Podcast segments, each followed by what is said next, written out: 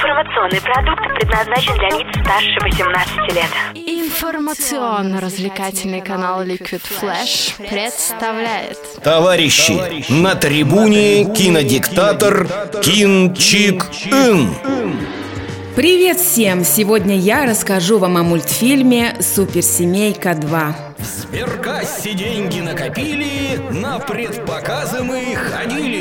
Возможно, вы помните, что первый мультфильм про это необыкновенное семейство вышел в 2004 году. Я смотрела его вместе со своими детьми. И хочу вам признаться, что хоть и не люблю мультипликацию, «Суперсемейка» мне очень понравилась. Прошло 14 лет.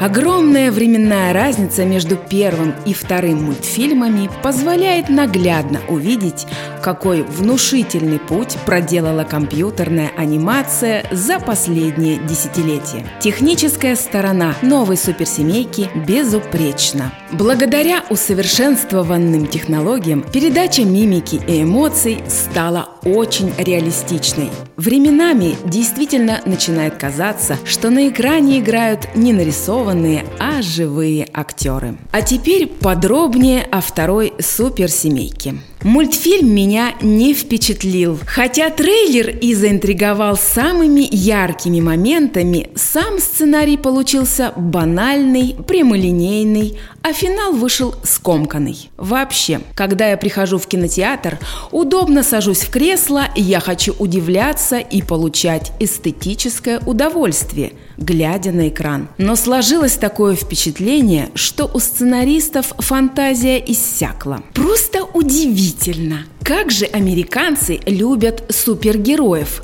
Может быть, их тайная мечта – создать суперлюдей и стать самыми могущественными в мире – Хотелось бы понять тонкую душевную организацию американского народа.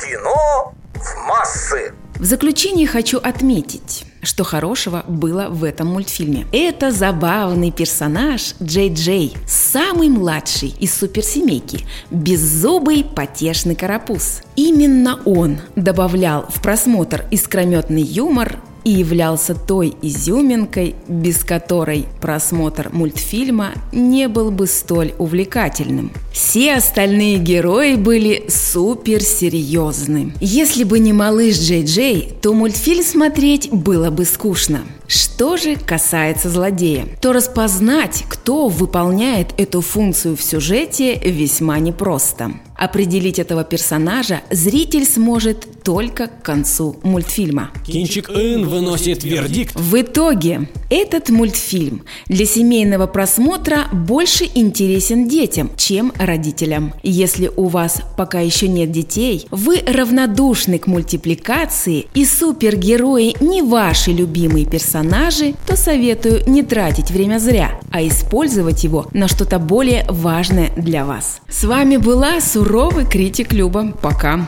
Все на синему.